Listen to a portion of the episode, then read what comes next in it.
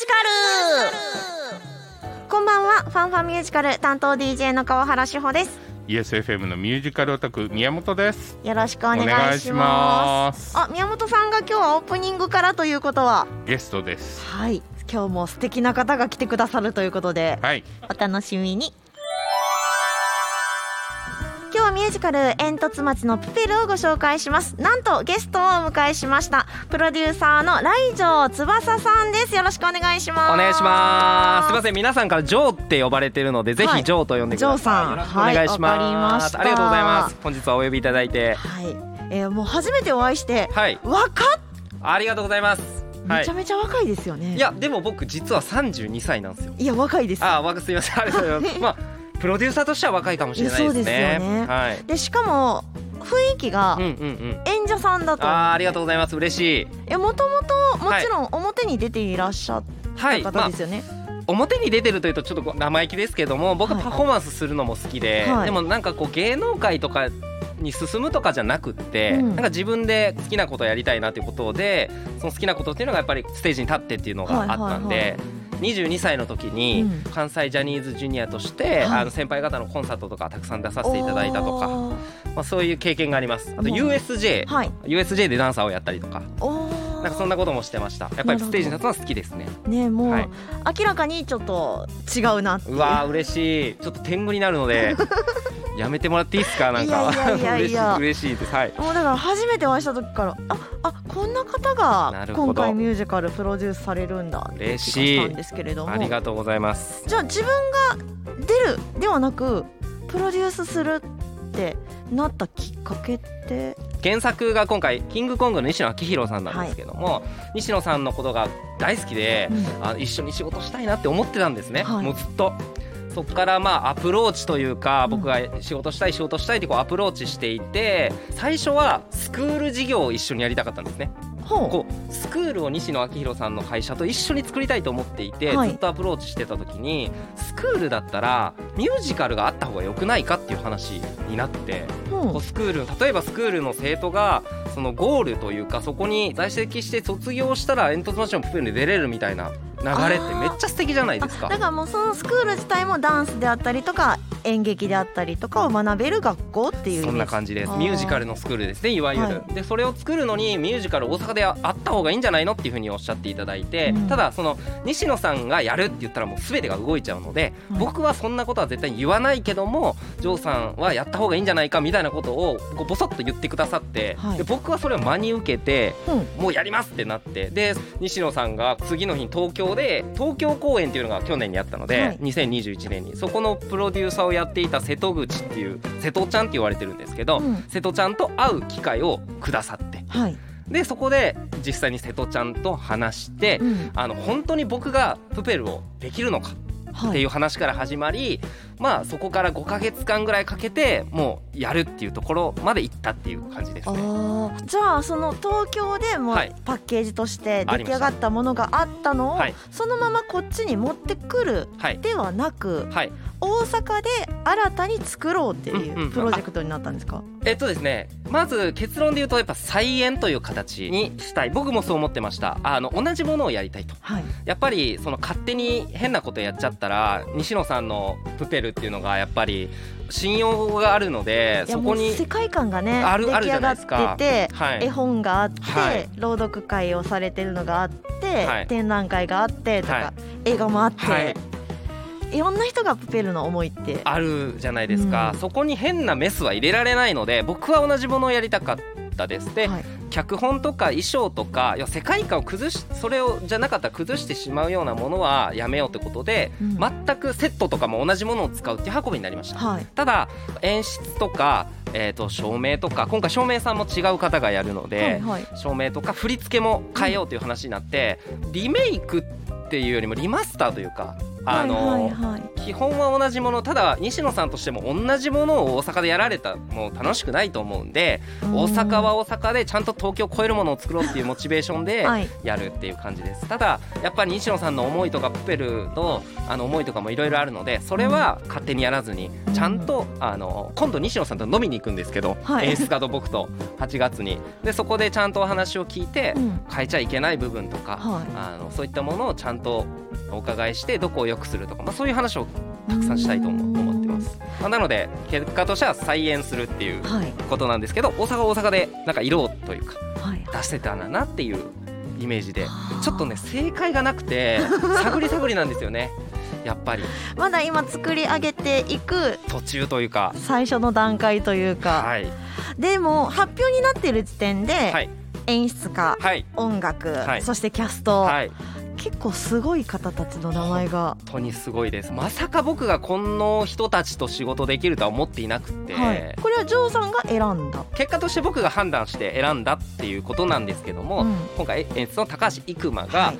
この役にはこの人がっていうのを最初に持ってきてくれたんですよ。はいはいはい。でそこで、えー、と僕が高橋馬をかなり信用していたのでもう彼が連れてくるなら絶対そうだろうっていうことで実際にお会いして一人一人でお話ししてプペルはこうだこういうプロジェクトでこういう思いがあるんだとかっていうところでお話ししてそこにあの要は共感してくださった。まあ皆さん結論共感してくださったんですけど、はい。そこであの僕自身がこの人で行こうっていう決めたっていう感じですね。なんでキャスティングとしては僕は決めてなくてちゃんと演出家がぴったりの人を連れてきてはいはいあとはプペルのプロジェクトって結構いろんな思いがあるので、まあ、そこに共感してもらえる方をこうキャスティングしようということでもう皆さん本当にお優しくてうんあのミュージカル界を変えるぞっていう、うんなんかそういう思いで参加してくれてるっていう感じですね。もうそこで私すごい聞きたいのがジョーさんと高橋さんの出会いですよ、ですよね。うんこれも東京公演で小野浩二さんっていうはい。あの元劇団四季をされていた方が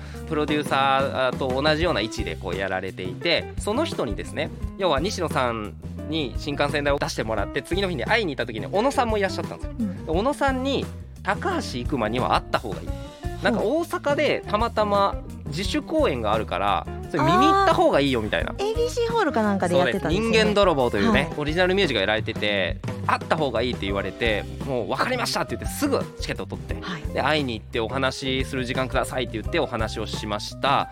でもともとプペルをやりたかったかなんかそんな背景があってでその話も聞いてあと僕のこのの暑苦しいねこうマシンガントークでお会いしてずっとこう思いとかを言っててそれ全部あの共感してくれてうん。それなら僕もあ手伝いたいって言ってくれたっていう感じですね。だから小野さんにそこもパスをいただいたという。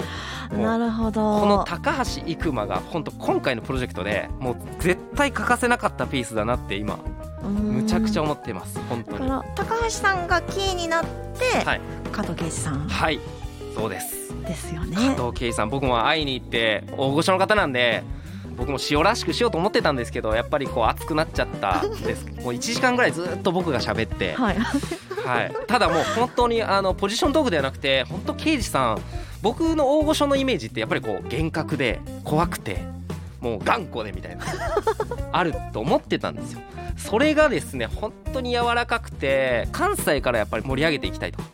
関西の子たちにチャンスをあげたいという思いがすごく強い方だったんで、はい今回のプフェルのこのプロジェクトとすごくマッチしていてあのそういう思いのところもちゃんと共感して引き受けてくださったっていうあはい、確かにあのこの煙突町のプペルのミュージカルやるって言った時に、関西やらねえんやなるほど思ってましたはいですよねはいうんであ YouTube 全編公開してくれて、はい大阪でやるはいっていうところで私は情報キャッチしてなるほどでそこからちょちょっと待ってちょっとこの配役何？なるほど。でしかもあの YesFM のはい。向かいの Yes シアターはい。どういうことですか？はい。ってなっていて今日こうやってゲストに出ていただいてるんですけれども、はい。もうだいぶ前からじゃあプロジェクトは動いていたわけですね。はい去年の12月からですね。うん。はい。まあ、ただそこから僕がプペルをできるっていうふうにやっぱり西尾さんの会社チムニータウンにとかプロデューサー瀬戸ちゃんにやっぱり説得しないといけないので、はい。頑張りました、まあ、5ヶ月ぐらいかかりましたけど、うん。最初はむちゃくちゃ怒られまくってはい。もうそんなんじゃダメだってもうむちゃくちゃ怒られたんですけどそこからもう頑張ってで最終的にこうやろうっていうふうに言ってくれてうん、じゃあ今発表されているキャストももうこれ以上のキャストはない？ないです。もう本当に素晴らしいキャストが集まったなと思ってます、はい、実力だけじゃなくて、はい。思いの部分とかはい、そこがぴったりの人ばっかり集まって。じゃあもうジョーさんが思うプペルの世界っていうのは、はい。もう昔から変わってないんですか？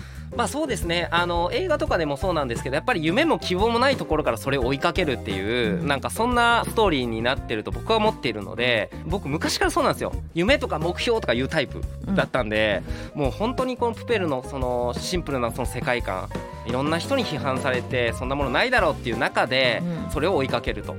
で最後にちゃんと星を見てっていうそのストーリーは本当に僕の人生そのものだしセリフのところどころに西野昭弘さんがこういう目に遭ってきたんだなとか、そう西野さんのこう人生のその中のなんかこととかを勝手にこういろいろ僕はもう西野さんずっと見てるので、はい。あのお客さんとして見てるのであこういう思いでこのセリフがあるんだなとかもうセリフ一つ一つがうん。もうジーンとくるというか本当にもう西野さんと仕事がしたいわ西野さんの仕事がしたいってなった時にミュージカルっていうのはもう一番僕がやりたいことだったんで。あの僕一番ミュージカルが好きなんですよ。すみません話がいっぱい飛んですいません。あのエンターテインメントの中でミュージカルが一番好きなので、はいそのミュージカルをやらせてもらえるっていうしかも西野さんの作品だともうここは本当に熱が入りますね。でも逆に出たいってならなかったんですか？ならないです。いやでもプペルのあれやりたいとかなかったですね。本当ですか、はいなんかもうここは僕じゃないなっていうことですよへねー。でも僕が入るよりもうん。今のキャストの方たちが入る方が絶対いいのができるのであそこは殺しました。自分を。ーであのプロデューサーがジョーさん、はい。演出が高橋さん。君はい。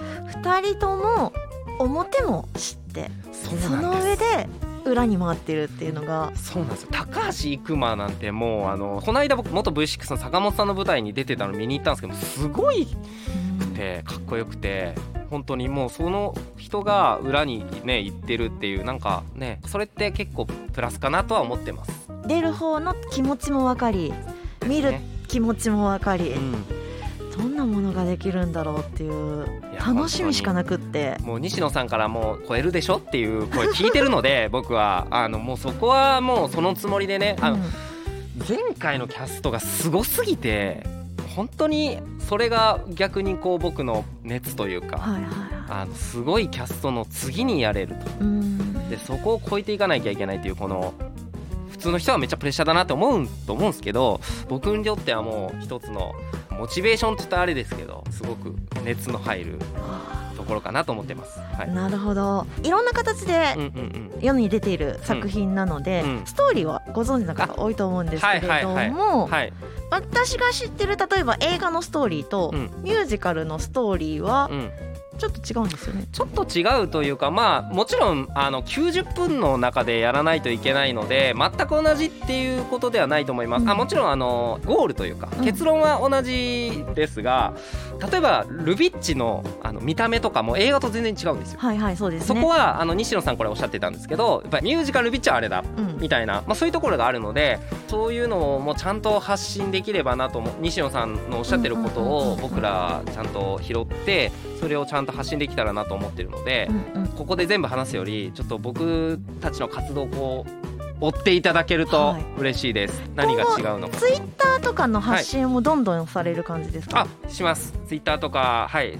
しします。なんかただミュージック作って終わりではなくて、うん。やっぱりいろんなできるまでみたいなことははいはいはい。発信していきたいし、まあ、今みたいな映画と何が違うのみたいなこととかもうん。ちゃんと届けていければとは思ってます、でもねあのジョーさんがおっしゃった通り、うん。東京を超えるそうですね。この東京バージョンは今、YouTube ではい。まさかの無料配信。そうなんです。もうすごいです。本当にミュージカル界ではありえないことなのでちょっとこんなこと言っていいかわかんないですけど僕らそのミュ YouTube の無料配信の後にできるのいやこれを大阪でミュージカルでやりますってうん。言えるので本当にありがたいうん。ですこれは。でもね本当にはい。東京との比較で、うんうんうん。えばで言うとスコップ役とかね。いやもう前回も藤森さんが素敵すぎて。だって映画からですもんね。そうなんですよ。でもうお笑い芸人さんプロのしゃべりで最初スコップから登場なんですけど、うん。もうそこでお客さんを全員なんていうんですかこうつかみっていうんですかね。もう本当にすごくて今回阿部義継さんという方がスコップやられるんですけども,、もう義継さんもあれの次にやるのはっていうことで、もうお話結構しててもう人生をかけるぐらいの勢いでやるって言ってくださってて、ー。もう本当に劇団四季のやってらっしゃる役のイメージとは全然違う。確かに。え？ってなって、うんうんうんうんうん。スコップ？はい。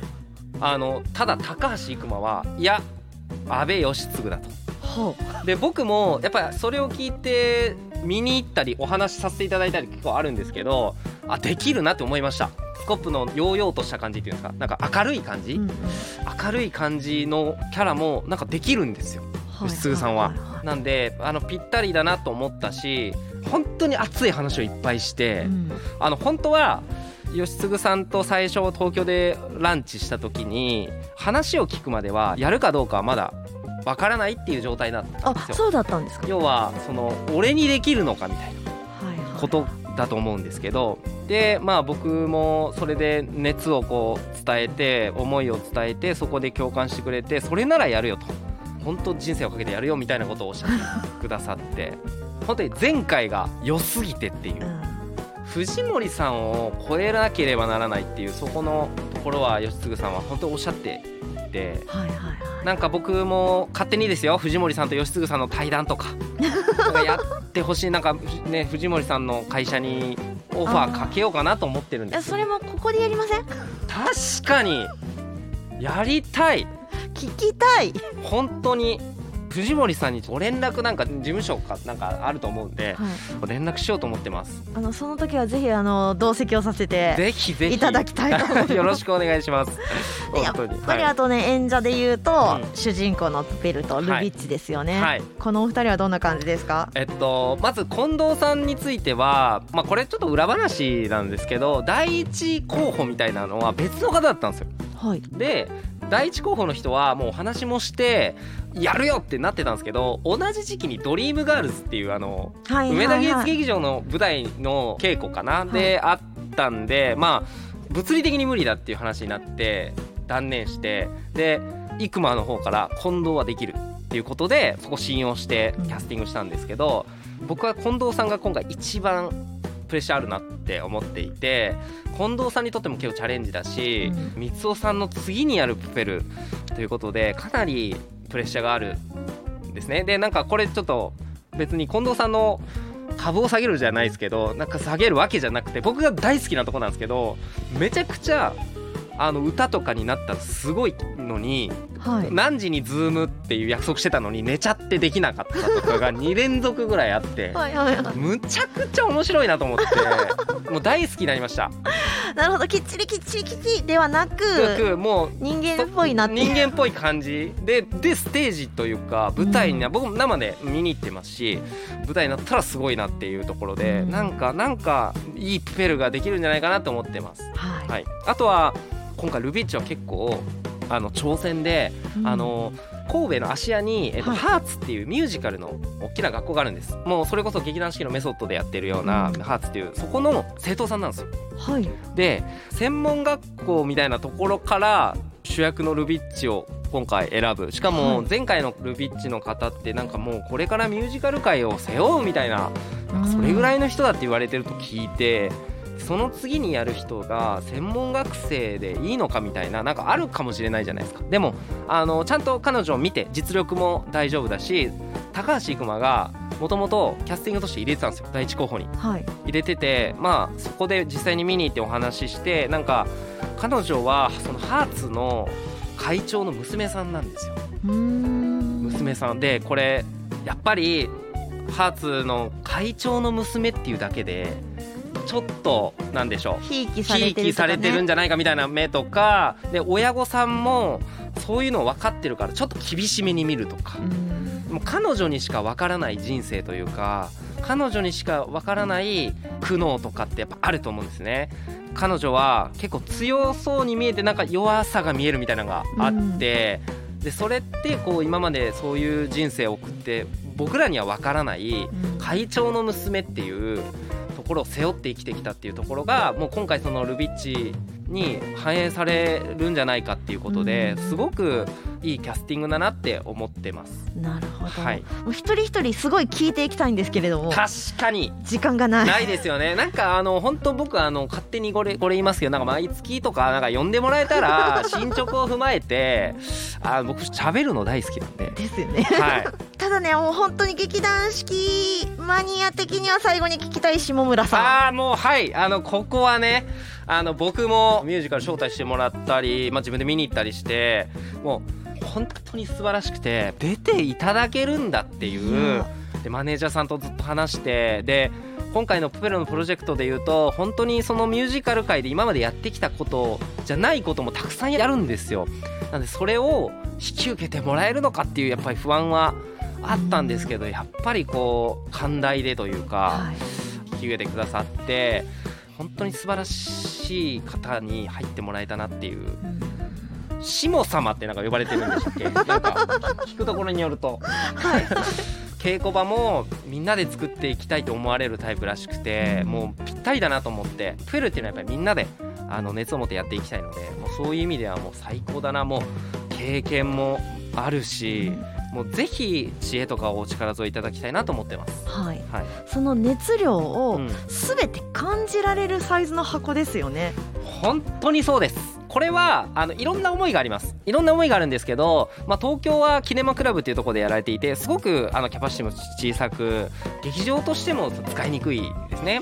でも、あのそこでできれば、まあ、野外でもできるし、うん。えー、とカンボジアでもできるしっていう思いもあるしあの例えば今回ミュージカルでいうとミュージカルってチケット代の予算でやっぱり作られることが多いんですけども、チケットを全部売っても予算が回収できないようにしようっていうのをわざと作り出されて東京で。はい。要はそれ以外のミュージカルの予算作りを新しく作るんだっていうことでうん。わざと自分たちを追い込んでやられてたんですよ。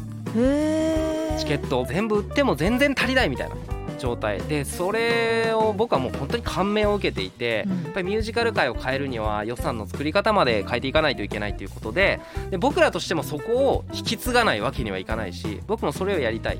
しやっぱりイエスシアターさんが好きだしあとは僕は大阪でエンターテインメントを発信していくにはもうイエスシアターが一番だと思ってるんです。はい、NGK の下にあるっていううん。AKB さんの劇場の前にあるっていうここので道頓堀商店街っていうコミュニティがあってここしかないと僕は思ってます。だからイエスシアターでやりたかったしキャパも一番いいなんかもう広すぎず狭すぎずもう最高な箱だなと思ってます本当はこれ多分言っちゃダメだと思うんですけど、はい一番後ろでもめっちゃ見れますからね。そうなんです。一番後ろでも近いです。今回3席座席を取っ払ってはい。あのセットをこう前に張り出す予定なのでむちゃくちゃ近いと思います。うんもうチケット代がって言って一番安い席にするかって言ってもはい。全然いい席だと本当にそうです。4000円なんですけど今回 A 席が、はい。まあこれは正直、まあ、キャスト的にも作品的にもありえない値段なあんですね。でもこれはやっぱり我々ファミリーミュージカルをやるのでお子さんとかファミリー層の方に見ていただきたい。そうなった時に、えー、と家族4人で全員が1万円払ったもこれで4万円だし遠方からの場合は交通費もかかるってなんかなかなかやっぱり見れないですよね。だから4000円っていうちゃんと高い席は8800円。でもこれでも安いって言われてます。安いです。なんか。1万円超えても。おかしくないですよね。だって言ったら本当に1メートルほど前に演者さんがいるんいですよ。る感じですね。はいまあそういうところからこうファミリーに届けていきたいなって思ってます。いやもう家族皆さんで楽しんでいただきたい、そしてもう話をもっともっと聞きたいんですけれども。いや本当にお時間ですか？お時間ですお時間です。よね、はい。すいません。本当に僕は長くて一つ一つすいやいやいませんまたちょっとね出ていただきたいなってうぜひぜいう企画がを近いんですよ。こんなこと言ってあれなんですけど。もうすぐ来れるので。また呼ばせてはい。いただけるように、もうよろしく。12月3日から15日までねあのナンバーグランド花月下のイエスシアターという劇場でやってますのでぜひお越しください。とりあえずあの今回の最後に、うんうん。ラジオを聞いてくださっている皆さんにメッセージいただけますか？はい。あの本当にこのミュージカル「プペル」っていう作品を通してですねあのミュージカル界を変えていきたいとか大阪のこのナンバーから道頓堀からエンタメ発信していきたいと思っておりますのでぜひ12月3日から15日まであの劇場でお待ちしておりますのでぜひぜひよろしくお願いします。はいということで、今日はミュージカル煙突町のプペルプロデューサーの来城翼さん、ジョーさんに来ていただきました、はいありがとうございました。あさあということで今日は煙突町のプペルプロデューサーのジョーさんが面白い人やね。すごいやつやったね。すごいやつやったね。えこれ稽古場行けるらしいよ。いけるみたいですよ行かなあかんよね。でしかもねあのこのミュージカル注目していらっしゃる方たくさんいらっしゃると思うので。ね劇団四季ファンとしてはですよね。たまらん、元劇団四季の方がどんだけ出てんねんっていう。はい、裏方にもどんだけいてんねんっていう。いやもう。お話ししたい人ばっかりやん。そうなんですよ。でしかもあのプロデューサーさんがいいよって。言ってくれた。ラジオで言ったよね。言った言った言った言った。言った言った言った。行くよ絶対。はい、あのファンファンミュージカル煙突町のプペル追いかけたいと思います。はい追いかけます。はいあの逆にこんなん聞いてほしいとうか、ん。こういう話どうなんっていうのがあればはい。メッセージでそう。送っていただければ、はい。直聞けるかもしれなはい。です。いよろしくお願いしはます、お願いします。メールアドレスは ffm.yesfm.jp ffm.yesfm.jp また公式 Facebook ページ公式 Instagram からのいいねやメッセージなんかもよろしくお願いします。質問も受け付けます、はい。お待ちしてます。さあでは最後に煙突町のプペル映画版の主題歌になっていました。この曲お届けしましょう。ロザリーナで煙突町のプペル。ファンファンミュージカルお相手は川原志穂と。YesFM のミュージカルオタク宮本でした。それではまた来週まで。バイバイ。イ